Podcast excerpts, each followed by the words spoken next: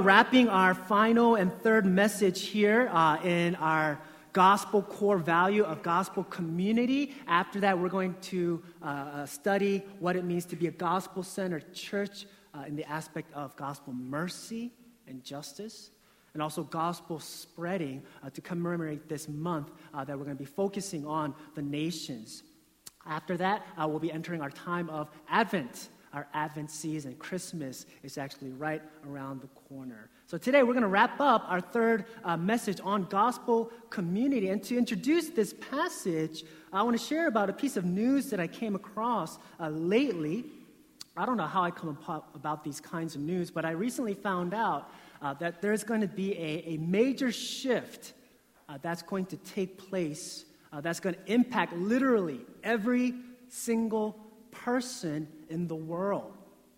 And this shift, defining what a shift is, it changes the way that we see things from here on out. And this shift, it's going to change the way we see everything, supposedly.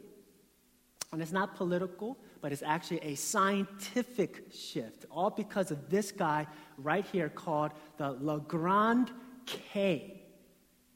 And this Le Grand K is a metal alloy kept in a secure place in a small town in France called Saint Cloud. And it was there since 1889. And what the Le Grand K is, it's an alloy, a specially made and calibrated cylinder, which serves as the global standard for the kilogram.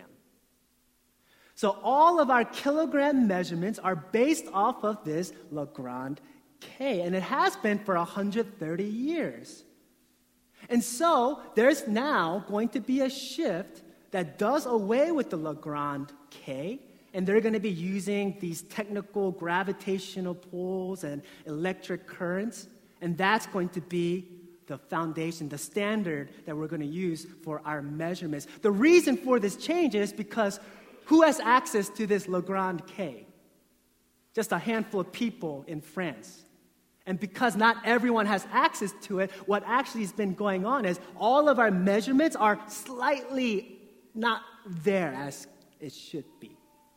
But now having a calibrated, a universal calibrated measurement of the kilogram, it's supposedly going to affect everything from agriculture to electronics to science to business, how we measure things. Now, I'm a little skeptical of how much I'm going to be affected personally, but in terms of economics, in terms of trade, the scientific community, especially in terms of making metals and making materials, is going to have a huge impact. This physicist by the name of Klaus von Klitzing, he says, "We are about to witness a revolutionary change in the way the kilogram is defined." I bring this up because I want us to undergo a similar shift. Remember, the way that we look at things from here on out. A shift in the way that we see this church. The common view is that the church is a kind of a club. That is an optional commitment that Christians can make after they receive the gospel. So being part of a church, we see that it does not necessarily mean that you're a Christian, as we've been preaching all along, right? It is by faith alone, in Christ alone, and that is the basis of our salvation. But there's also the danger of emphasizing that so much that we neglect the church, where we emphasize so much on the individual aspect of our salvation, how I have faith in Christ, I place my trust, I have a place in heaven, that we neglect the important part of being incorporated into the church and not seeing it as a club or an optional place where you can make a commitment, but something that God has specifically placed into your life so that your gospel fruit can now be displayed within the body. And my prayer is for this shift to happen so that we don't see the church as a club, as this place we just gather for our own benefit, but to see it as an unbreakable bond that stems forth from your salvation, that you have received Christ. But also along with that, it is how God places you in a local church, in his body, so that we could live on mission, so that we can say that we are people of God, that we are people who have received grace. And I pray that it creates this change, this shift, a revolutionary change in the way that we see church and our lives as part of that church. And I do so because we see that kind of shift in Ephesians chapter 4. There are two shifts in this passage. The first shift is one of the main doctrines that we've been teaching all along. The shift how in the beginning there is the indicative of the gospel. Indicative meaning what God has done for you in Jesus Christ. Indicative meaning it is declared. It does not depend on your effort, on your work, not what you have done or what you will do, but in Christ, he has declared you justified through faith. And that is the indicative, and it is important to have that first, and then comes, here's the shift, the imperative. In light of that indicative, in light of the gospel and us receiving it, here is now the imperative, how we are to live. You can see that shift in verse 1. He says, therefore, in light of this gospel that I've been preaching, the indicatives in chapters 1, 2, and 3, now in chapter 4, Paul writes, I, therefore, urge you to walk in a manner worthy of the calling you have received. Do you see the imperative here? The whole book of Ephesians, it's 6 chapters long, and it's beautifully designed how the first 3 chapters are the indicatives, and chapters 4, 5, 6 are the imperatives. We love those imperatives, such as honor your parents, submit to them, love one another. And those are the imperatives, but it stems off from the indicative. We've been preaching that. We've been preaching that in Romans, also in Ephesians, and other messages as well. Now, here's the second shift. If you look at verse 1, we see that we are to walk in this manner, but how are we to do it? And this is the shift where it comes from the individual to now the collective body of believers. Not yet. Not only are we to walk in a manner worthy of the gospel, but to do that, bearing with one another in love, eager to maintain the unity of the Spirit. And this is the shift that I want us to examine. In chapters 1 through 2 and 3, there has been a focus on you receiving the gospel, you having faith, you receiving Jesus Christ as your Savior. And now in chapter 4, there is a shift away from the individual now to the collective. I therefore urge you. The English doesn't capture it as well because we don't differentiate the singular you from the plural you. But in the Greek, it's a plural you. He's speaking to the collective. And look at the way that he writes here. He says, walk in a manner worthy of the Lord. There is one body of believers. God is Father of all. Grace was given to each one of us for the building up the body of Christ, us being equipped for the work of ministry until we attain to the unity of the faith and the knowledge of the Son of God, so that we may grow up in every way into him, so that not just us as individuals, but we as the whole body joined together can be built up in love. There is an unbreakable bond between your individual salvation to your inclusion into the collective body of Jesus Christ called the church. You cannot separate the two. To be a follower of Jesus is to be a member of his church. In sum, when God calls you out of darkness into light, into salvation, not only are you being called out of that darkness, but he's calling you into the church. That word, ecclesia, that word prefix, ek, means to be out, to come out into the world and into the community of believers. And this is why even church fathers like Augustine, he makes this bold statement saying, those who do not have the church as their mother do not have God as their father. 3 questions I want us to consider from our passage in light of this shift from the individual to the collective. Number 1, who we are as a church. Number two, what we do as a church, and finally, why we do it. Three simple points: who we are, what we do, and why we do them. Point number one, who are we? The church, we are made up of people, and this is the defining phrase, people who have received grace. That is who we are, recipients of grace. We see in verse 1 that he gives the command to walk in a manner worthy of the calling that you have been called. And that means that our lives should look like the gospel. It shifts everything, the way that we do and live life. For example, the gospel tells us that Christ, he was infinitely rich in heaven, having all that he could ever have wanted. But yet, in his kindness, he gives up his place in heaven. He gives up his heavenly riches, and he who once was rich became poor, so that you could become rich. In the gospel, in Jesus Christ, you will reign with him. You will have authority with him over everything on the universe. That means everything is yours. In light of that gospel now, how should we live? How should we think about the money that we have? How should we think about the possessions that we have? If we truly have the gospel, then we won't be so stingy with our time, our finances, our energy and resources to give and bless others. Do you see how the gospel impacts the way you live, the imperative? It drives it. And so that's what Paul is talking about, to walk in a manner worthy of the gospel. Now here's where it comes in verse 2. How are you to do that? Not by yourself. He says, with all humility, gentleness, with patience, bearing with one another in love, eager to maintain the unity of the Spirit in the bond of peace. If you think about it, these things, you cannot do them by yourself. Can you be united by yourself in your own room in a corner? No.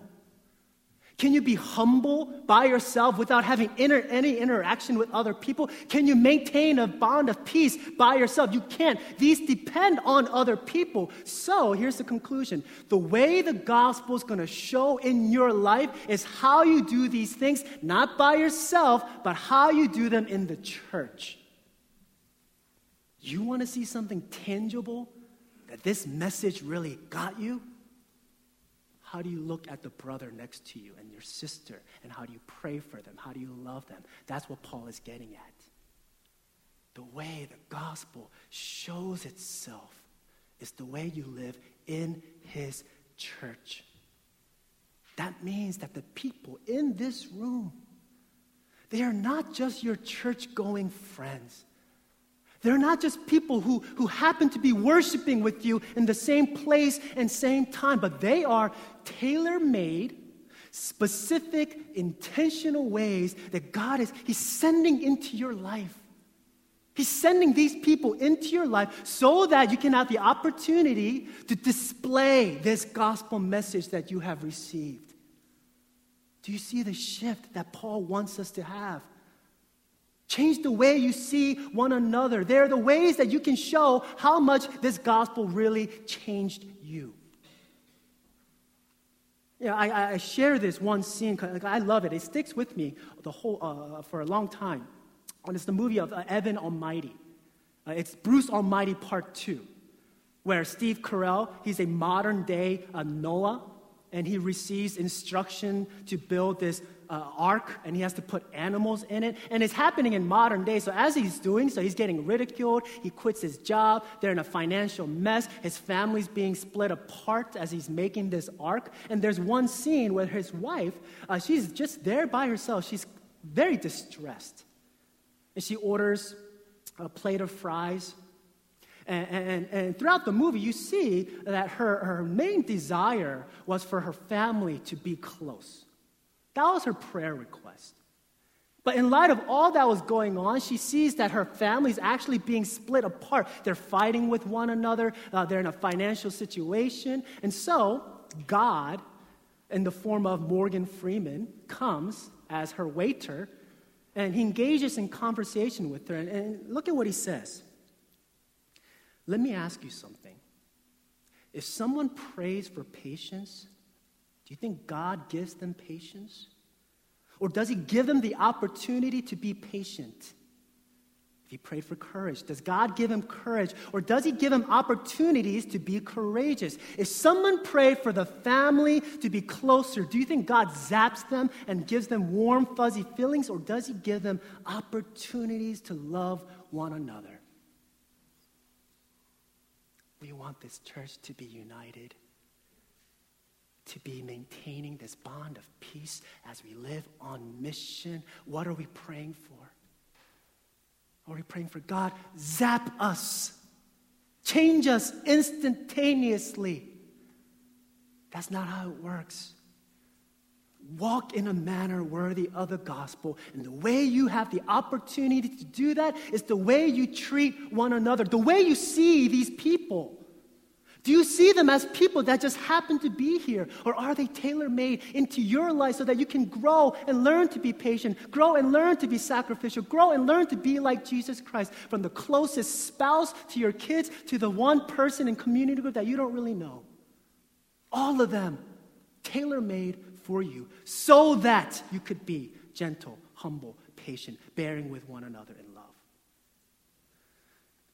In order for that to happen, as we approach the church, we must have this shift. Do you truly see yourself as a recipient of grace? Paul makes sure that that idea of grace is in there. He says, the call to which you have been called. He writes that in verses 2 and verse 7. In verse 7, he says, those who have been given grace according to the measure of Christ's gift. This calling, in theology, we have this term called effectual calling. And what that means is that when you became a Christian, that all that was required for you to be a Christian was done by God. Meaning, even the faith that you have, God gave you that faith. Even a desire to even want to go to church, to even want to know God, God gave you that desire. He didn't simply just give you the gospel. He even gave you the heart, your situation, your disposition, all of those things so that you could receive the gospel. One illustration we hear all the time is that the gospel is like medicine, right? You're sick in your sins, and the gospel is freely given to you, and all you need to do is, by faith, take the medicine and drink it or take it or swallow it. But you know what? That's not what Ephesians 2 says. You're not sick. You're dead.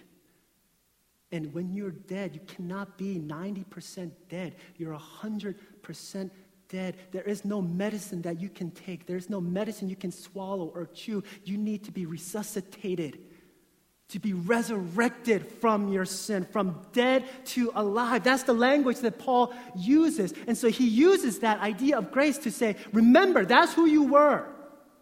You were dead. And now he has called you out of that deadness into life, into this church. And what that does is it gives us a sober view of ourselves as we approach these people. The two things that we are reminded is, number one, you do not think that you are too good for this church if you understand this grace. Do not think that you are too good for the people around you, because you will not survive spiritually without the body of a local church. The reason why Paul says to have a sober view, to have this idea of grace, is so that you don't depend on your work ethic, your ability, your intelligence, your personality, or your experience with the church, knowing I know how church works. He's saying don't depend on those things, because sooner or later, you will come to realize that you need people. Sooner or later, you will come to realize that best won't be enough. And he's saying, I'm giving you these people for your sake. Paul's saying, don't you dare think that you'll be able to go through this life trusting in yourselves or trusting in this idea, this system that if you work hard, then you will get whatever you worked for. You know, perhaps if there is the absence of a community in your life right now, you might not feel the need of others, but you will. And when that time comes, do you have these brothers and sisters in your life? Do not think you can live well on your own without the local church. Why? Because this idea of being renewed, as we read earlier, to be transformed, it requires the intervention of outside forces. You know, the illustration we use all the time is like a small sapling, a small tree as it's trying to grow. How does that grow? We see a seed cannot be transformed into a flower unless it has what? The intervention of outside forces, doesn't it? It needs sunlight, carbon dioxide. It needs nitrogen from the soil. It cannot grow from the resources inside. In the same way, you cannot be humble by yourself. You cannot be united or patient by yourself. You need these people to help you to transform into the likeness of Christ. The second sobering idea is, don't think you are not good enough for this church either. That's what grace does. It makes you think you're not too good. It also makes you think you're not good enough either. Doesn't make you think you're good enough. For example, as you approach this church, you might think that you have just so much sin in your life that you don't know much about church. You haven't had much experiences, and you see the way that other people are taking ownership and serving, and that might push you away. But remember, the grace of the gospel reminds you, no, they are dead. They were dead just as you were dead. It equalizes us. And so it enables you to approach this church all being the same recipients of grace. That's who we are in the church. That's number one. Number two, what do we do as a church? What do we do? Well, we see that we're a church comprised of people who receive grace. And number two, we receive grace for building up the body. That's what we do. We build up the body of Christ. I want to do an activity that I heard one pastor do, and it's called the word association game. And the game goes like this. If I say a word, what image comes to mind? What image or images come to mind if I say a particular? So, for example, if I say something like steak, what comes to mind? For some, they think of a restaurant. For some, they think of the kind of steak they want. For some, they think of how hungry they are. For some, they think of diets. If I say something like cowboys, what images come to mind? For a good number of you, you think of anger and hate. For one brother in our church, he's ecstatic, right? One word, one idea can have different effects. My question now is, if I gave you this word, this phrase, what image comes to mind? Body of Christ. What comes to mind? Maybe you see ministries, like the children's ministry, the praise ministry. Perhaps you see a building. I think for us, that's a lesson that God has been teaching us, so that we don't think the body of Christ is a physical building. I think a lot of us, we will think of the people, right? The body of Christ, one another. Let me take it a step further. What are they doing? What are the people doing in your mind? Are they just simply there? Stand still. Perhaps the way that I'm seeing all of you now, just gathered in one place. Or are they moving? Are they doing something? Because that's how Paul sees it. The body of Christ is not comprised of just people in one location, just simply gathered, but the way he describes it, the verbs that he uses, every verb he uses that ing, equipped for building up the church, promoting peace, eager to maintain peace. It is all just seeped with these action verbs, gerunds, right? Progressive verbs. So in Paul's mind, the church is not simply a group of people who stand there, but there are people who move, who are working, who are on the move and building up the church. You know, I spent, I think, good 45 minutes, literally, of trying to get two pictures on the slides, and I failed. The first picture was a group of people just in one place. And the second was a GIF where those people were moving, but I couldn't get that GIF to move. So I actually scrapped that. So here's my best attempt to help you remember this. The church, and this is for you younger folks, the church, it's not an Instagram photo, but it's a Snapchat story where they are moving, where they are constantly on the move. That's how Paul's writing here. That's the image that comes up in his mind when he says the body of Christ. Is that how you see the church? Do you simply see them just gather, or do you see them doing something, building something? There's a story about a Spartan king, and he was showing a visiting foreign king his kingdom, and this foreign king, he asked, "Where are the renowned walls of Sparta that I've heard about?" And this Spartan king, he pointed to his army and he said, "These are the walls of Sparta. Every man is a brick."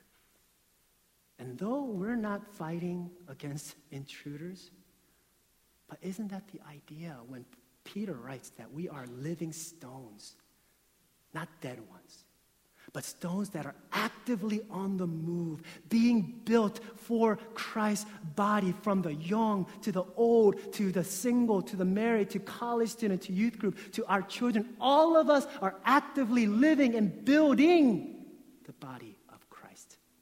That's the image that Paul wants us to have. See, in verse 11, he gives this organizational structure that God gives to the church. What does he give? He gives the church the apostles, such as Paul, the prophets, as we see in the Old Testament, and through their teaching, through their word, it guides us and directs our living. God also gives us the evangelists, the shepherds, and the teachers, and we see that today in the missionaries, the pastors, the teachers of the church. Now, what is their responsibility at the end of verse 11?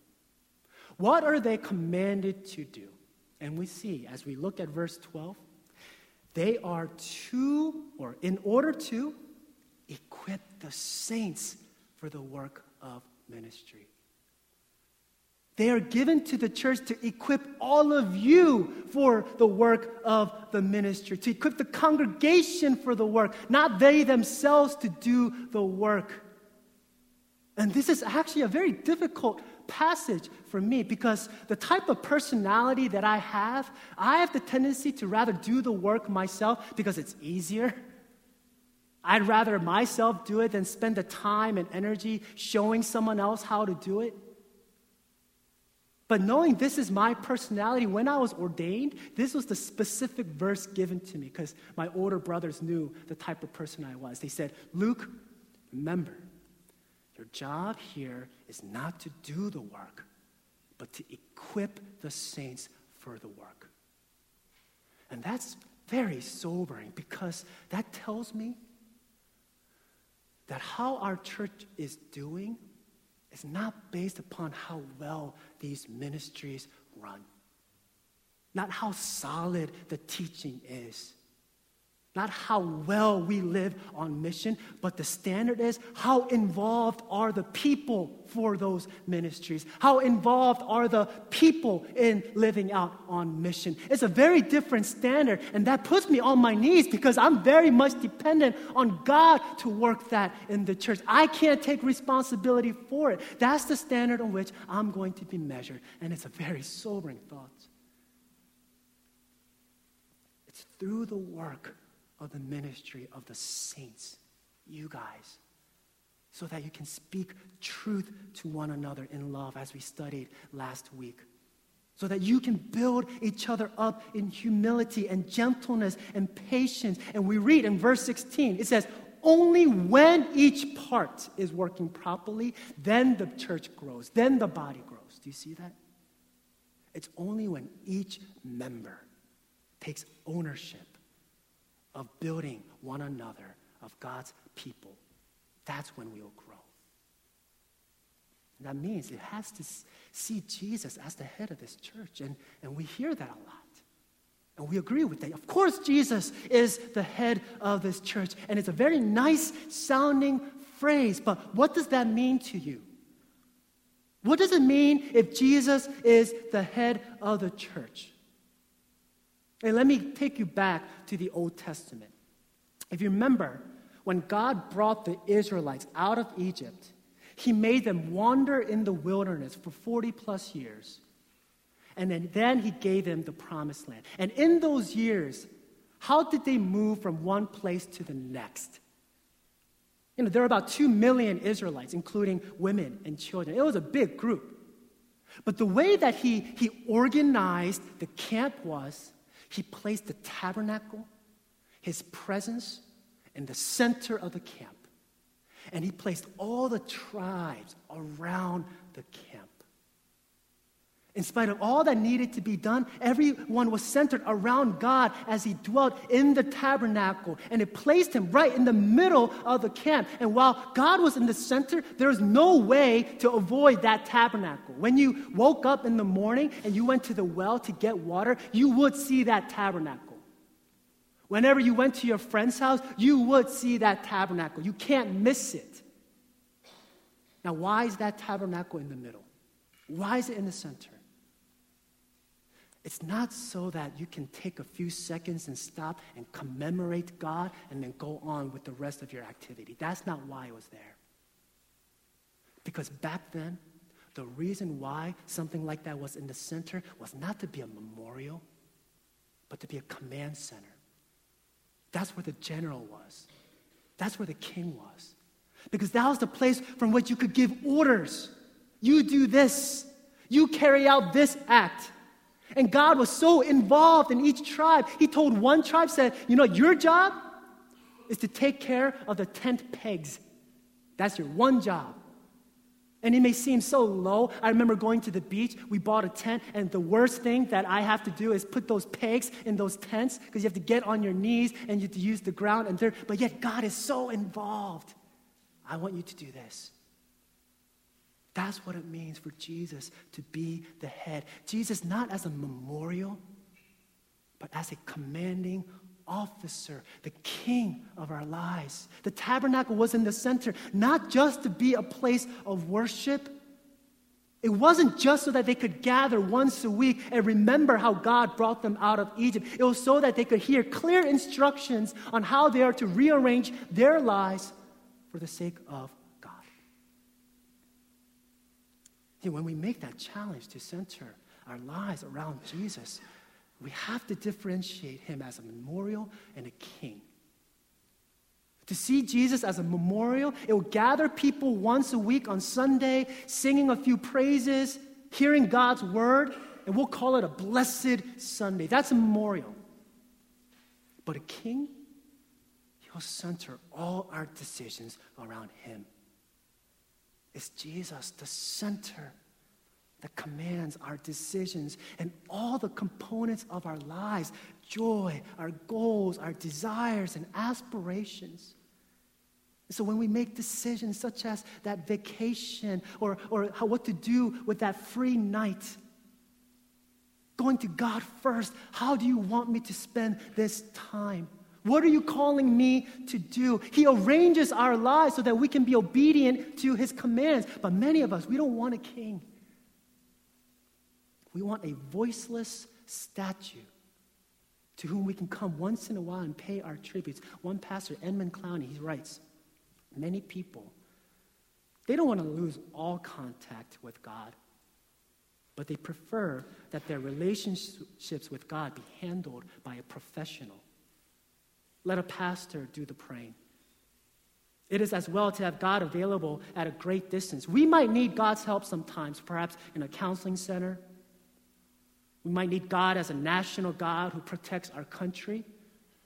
But to have God at the center of our lives, that is too close. Because his presence would be most inconvenient for our business deals, for our entertainment, for the way we spend our money. We're willing to be spiritually fed, but not willing to spiritually live that out in the way we love and serve one another.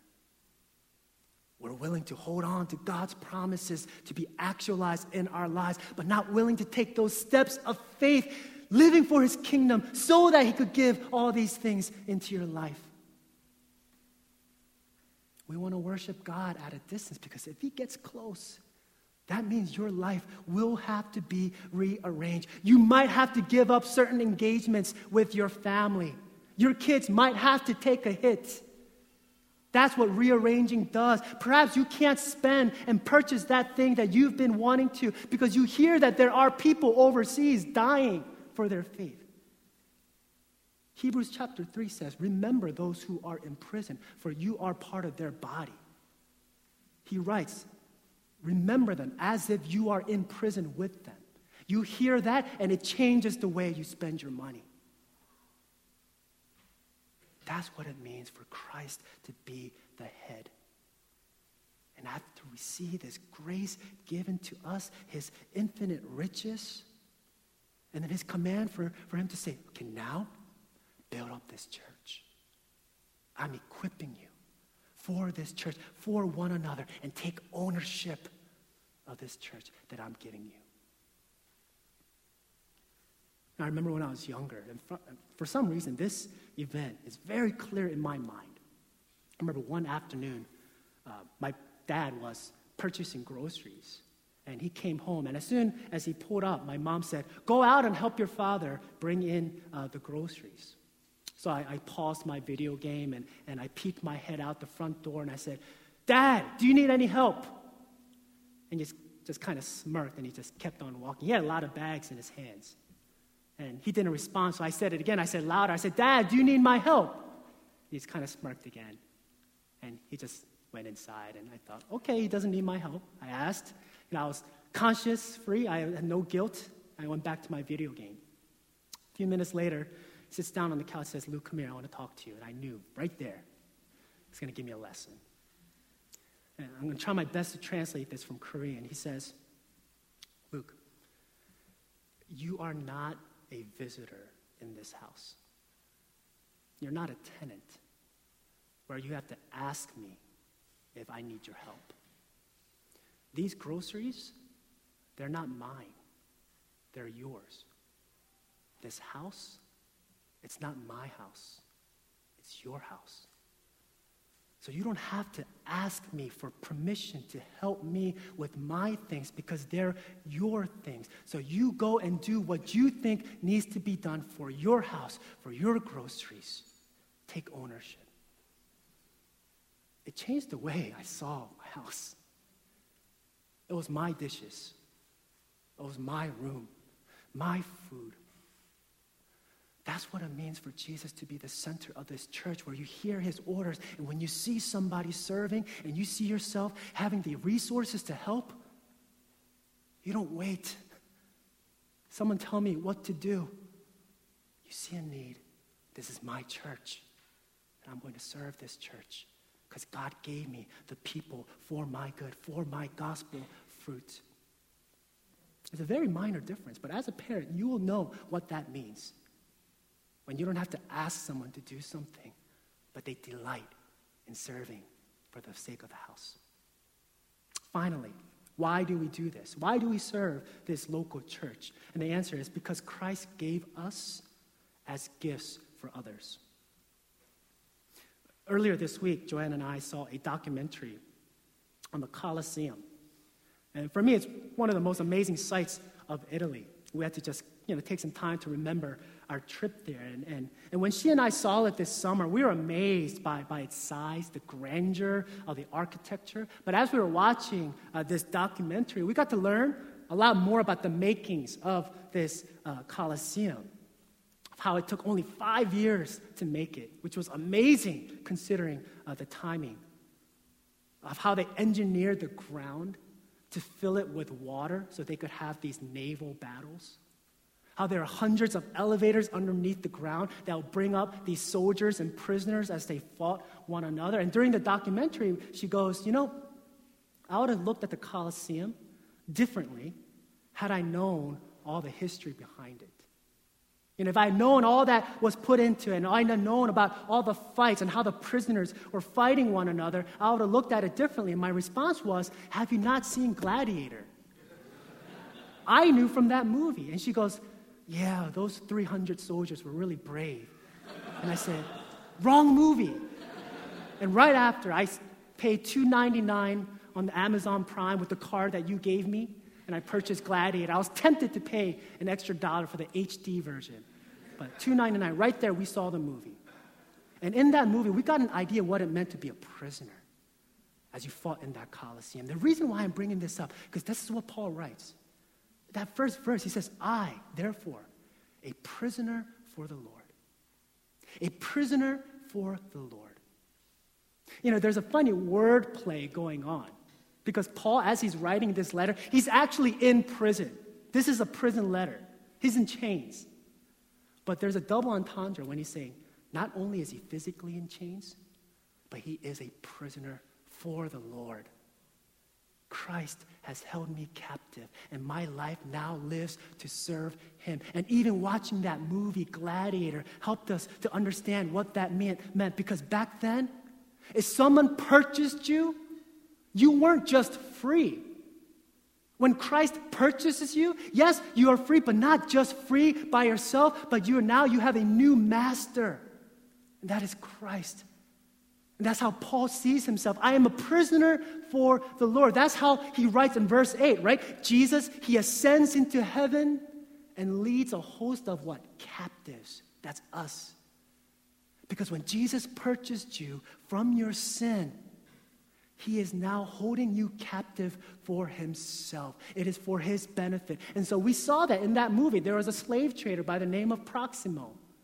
He purchased these gladiators, and he uses them. He makes them fight in these arenas to make a profit. The first line, though, that he tells his gladiators is this. He says, I did not pay good money for your company. I paid it so I could profit from your deaths. That was the empire that Paul lived in. The idea of captivity, of being a prisoner, was very much in the air. Now, he's using the same language because Jesus himself, he purchased your life, and you're not just free from sin. You have a new master where now you belong to him. Now, you are his prisoner. Now, here's where Jesus is different from Proximo, because Proximo, he just wanted to use those slaves for his own benefit, for his own financial gain. And likewise, Jesus could have done the same thing and just kept you for himself, forced you to be obedient, coerced you to live the way that he wants you to live. But look at the end of verse 8. What does he do? He gives gifts to men. You know what that means? You know who those gifts are? It's you and me. After taking you captive, he doesn't keep you for himself, for his own good. He says, I'm going to give you to the church to serve that brother or sister next to you.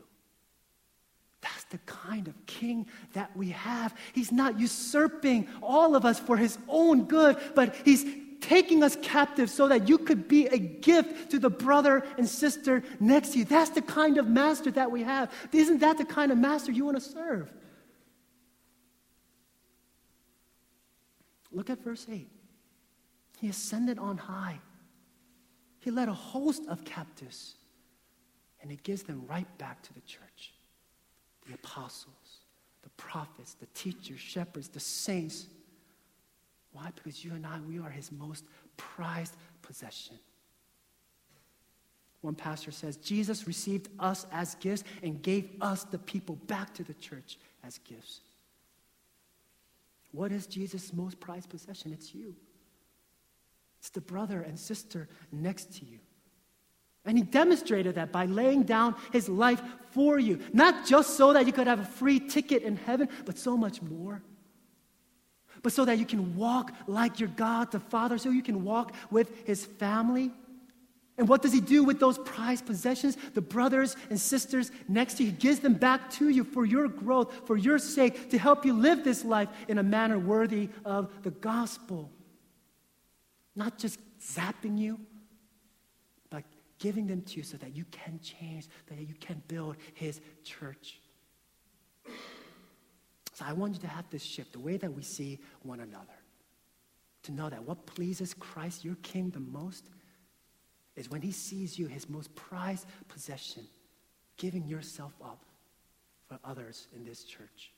the way that Jesus himself did. Nothing pleases him more. And as we wrap up these series on gospel community, can I challenge you to take time to consider what that next step might be for you? What's your next step of ownership in this church? Do you see a need? Praise God, I hear that our community groups are like mini churches, some having 20 to 30 people. Do you see a need where they need more leaders? Do you see a need where people need help setting up? What's that next step? You take any group, any club, any organization, religious or non-religious, you know when they feel like they're part of that group? It's not when they come in and they see an open chair. They feel like they're part of the group when they have a responsibility in that group. And we as a church, we will always have an open chair for everyone. But I will tell you this, the moment you feel like you belong to this church is when you take ownership of this church, not as someone else's, but as yours. And whatever that might be the most unseen act of humble service to the most demanding job. It pleases Christ all the same because it's not what you do, but the fact that you're trying to model after him, after Jesus, who doesn't hoard all his gifts for himself, but he gives his gifts back to men. I want to end with this final anecdote. There's a pastor by the name of Kent Hughes, and he remembers going to a Christmas program, and his two children were in two different places. His older daughter, Holly, she was 8 years old. She had the lead role in the story, The Gift of the Magi. She was very talented. He remembers her just speaking very clearly, her voice being very articulate, projecting them so that the whole audience could hear. She was very dramatic, moving about the stage, using her hands, and she stole the show. And after her performance, the whole audience just clapped and applauded her, and they joined as parents. And he says, later came Kent's play, his younger son. Now, his younger son had been working on his 4 lines since Thanksgiving. And even those 4 lines, he had a very hard time remembering them. Not only that, he was very terrified of the stage. He says he still remembers his son with his white robe, but his black tennis shoes just shaking underneath them. And it was his turn. His eyes got big. He, as a parent, he held his breath, and he struggled and stumbled through his 4 lines. But after he got through it, barely, he says, we were ecstatic. He writes, now there was no way we could have applauded because it was the middle of the play, but our hearts applauded. How pleased we were with both our children. Both. Doesn't matter what you do, but the fact that you're willing to lay down your life, lay down your gifts, lay down your time, your energy for Christ's most prized possession, that's the people in this room. That's how you can show that you do have this gospel message. Let's pray.